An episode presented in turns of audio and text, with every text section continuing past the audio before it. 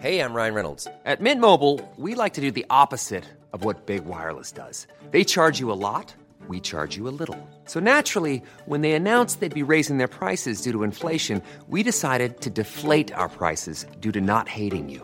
That's right. We're cutting the price of Mint Unlimited from $30 a month to just $15 a month. Give it a try at mintmobile.com slash switch. $45 upfront for three months plus taxes and fees. Promo rate for new customers for limited time. Unlimited more than 40 gigabytes per month. Slows. Full terms at mintmobile.com. Many of us have those stubborn pounds that seem impossible to lose, no matter how good we eat or how hard we work out. My solution is PlushCare. PlushCare is a leading telehealth provider with doctors who are there for you day and night to partner with you in your weight loss journey. They can prescribe FDA-approved weight loss medications like Wegovy and Zepbound for those who qualify. Plus, they accept most insurance plans. To get started, visit plushcare.com slash weight loss. That's plushcare.com slash weight loss. The last 12 months has changed our lives in ways which we never expected. Welcome to COVID Lives, a podcast series that looks at Irish lives during this extraordinary time in history. My name is Gavin Dowd, and I'm going to be speaking to people who have unique and meaningful stories to share about their lives throughout the pandemic.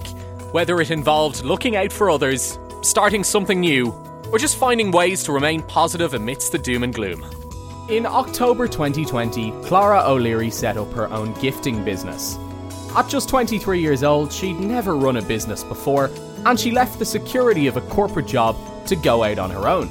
All of us will have experienced a degree of isolation and disconnect from our friends during lockdown, and Clara explains how this gave her the inspiration to set up the Care Box collection.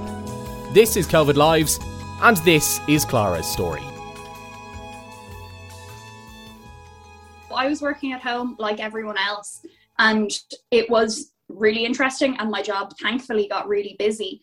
But I definitely felt like I had a little bit more time on my hands, and I didn't feel like that I I was using that time productively. So the wheel started turning. I was looking for something interesting to do and really stumbled across the idea for Carebox collection. Um, like a lot of people, one of my friends was having a particularly tough time, and in all honesty, I felt completely helpless as to what I could do. Um, I, I was trying to reach out, but obviously you couldn't see anyone at that point in time. Um, I, I wanted to send her something, but couldn't find anything appropriate. And all I wanted to do was give her a hug.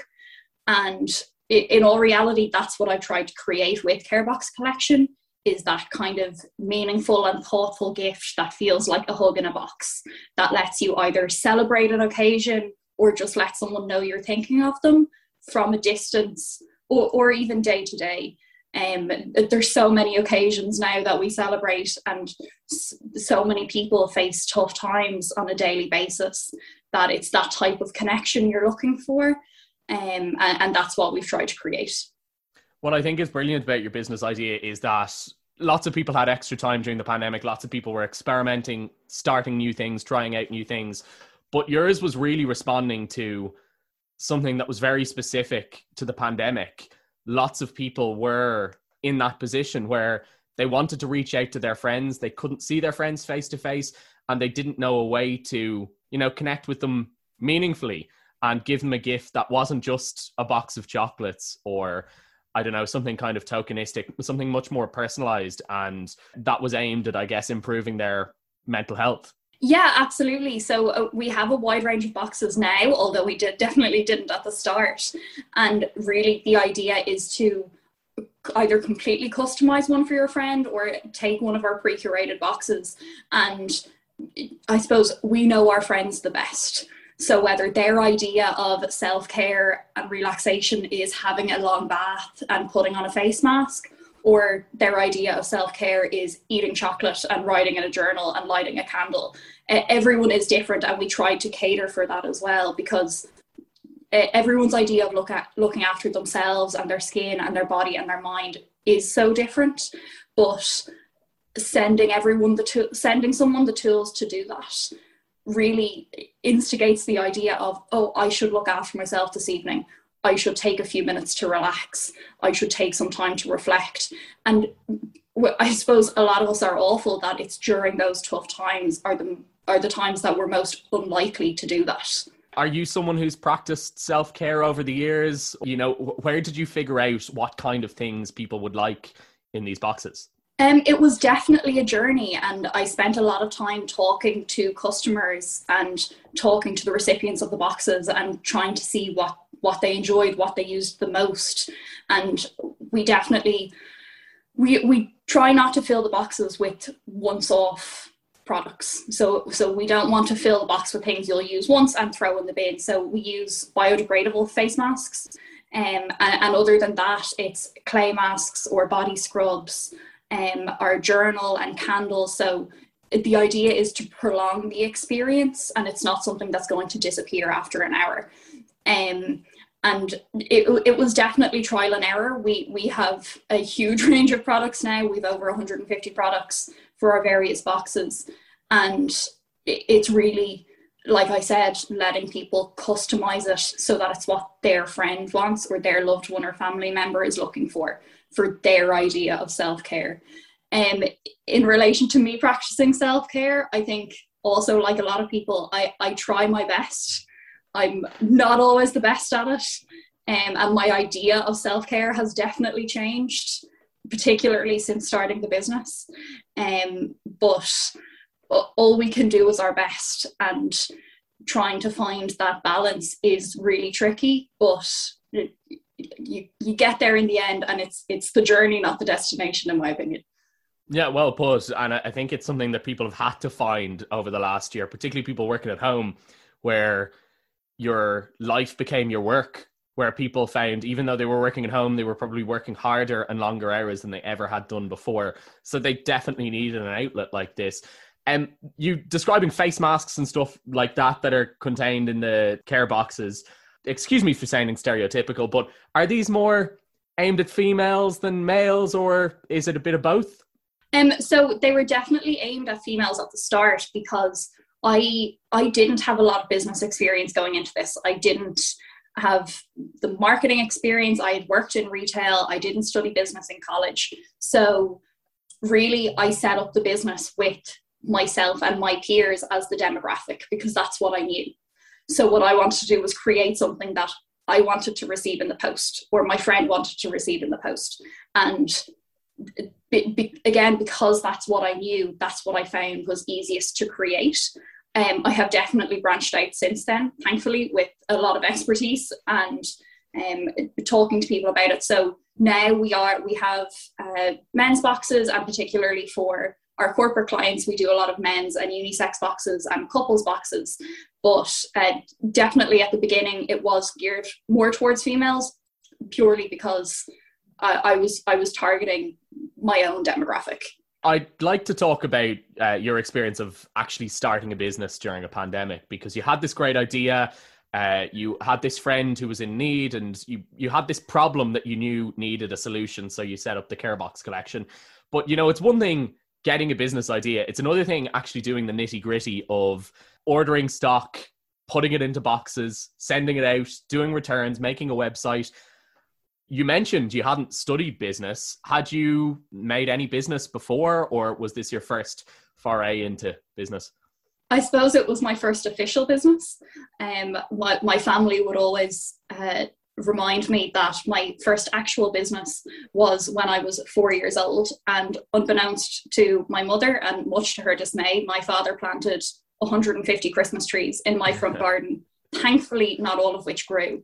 And my first business was at Christmas time going out with a red money box to my front garden and selling Christmas trees to my friends or family or whoever would buy one. Um, so, although it's not my first business, it is my first official one. And, and like you said, I didn't have have the experience that I thought you needed. So, I, I definitely found my perception of starting a business previously was I needed to have marketing experience, I needed to have sales experience, I needed to have a business degree. And although those are fantastic things to have, the idea of them being a requirement, I, I was very wrong about. Um, I'm lucky to have some amazing business women in my family who I was able to bounce ideas off and look for for guidance. But really I, I just jumped in. I had done a couple of business modules in college. Um, and I think during the pandemic was the perfect opportunity to throw my hands up and say, I'll, I'll just give it a try. And um, what do I have to lose? And at any point were you kind of afraid of failing or that things wouldn't necessarily go the right way? Or was your attitude just, let's give it a go and see? There was definitely points that I was afraid of failure, but I think my mindset is still is that failure is not all that it's made out to be. And um, the, the worst thing that happens is I, I pack it in and try again at something else. Um, at the start of the business, I was very lucky to still have my corporate job. And I, I didn't let that go until I absolutely had to, largely because I was afraid, particularly after Christmas, that it was going to get quiet. Um, I, I know from retail, from working in retail, that it does, it gets very quiet after Christmas. And after what I had perceived to be a, a very successful Christmas season for Carebox collection, we went I went into January, I had run down my stock and I was very apprehensive about how much I would be able to sell. Um, but thankfully, it, it went in the opposite direction. I, I finished uh, January 300% up on December and February 200% up on that again. So it, it really definitely wasn't what I expected. That fear of failure was there. But I think when you power through it and you work hard, you, you'll see the light at the end of the tunnel and you'll realize that if you fail, you just try again. Yeah, excellent words of wisdom. What was your experience of the lockdown like, the last lockdown between kind of January and, and May? Because it seems like you were so busy that am I right in saying maybe you didn't even have a chance to think about what was going on? Yeah, I suppose there, there was the day to day things that I still experienced um, in relation to not seeing my friends. No one could go out anywhere. But in terms of work, I was the busiest I had ever been. Um, and and that was my main focus. So I, in a way, I'm so grateful because it gave me that time and headspace to put my head down and focus on my business and have no distractions. Um, and uh, although that may, may seem uh, a little bit controversial, but I, I was really grateful for the lockdown from a business point of view. Would Carebox Collection ever have happened if it wasn't for the lockdown, do you think? I think, I, I don't think the business as it stands today would have. Um, do I think I would have started another business in a couple of years, having done loads of online courses and various things? Yes, absolutely. Um, I don't think it would be Carebox Collection because I personally wouldn't have come up with the idea without having felt the need for it myself. Um, so uh, I'm very lucky to have stumbled upon it, but uh, de- definitely the lockdown is what produced it. So, in a weird way, in, in a few years' time, when fingers crossed you'll have grown this business further and further, and it could be national or international, uh, you might look back at this time period as having really been great for you, as it have given you the time to develop the idea and given you the the space to set up your own business. Absolutely, and I already do. I I think I do think it's really important though to to recognize that there are positive and positives and negatives to everything. So although it was a fantastic period of growth and I was working really hard, lockdown for me, like it was a lot of people, it was really isolating. So I, I couldn't have staff in the office. There, I couldn't be overlapping um, in time because I was also terrified that if I got COVID, my business would cease to exist for that amount of time. Um, I, I think when you're so heavily involved in your own business, there is always that fear during a pandemic that what, what happens if I, I have to stay at home for 14 days or I get really ill. So, um, although it was really positive from a work and a business point of view, that that fear and uh, of get, getting COVID and the isolation that comes along with that w- was quite difficult.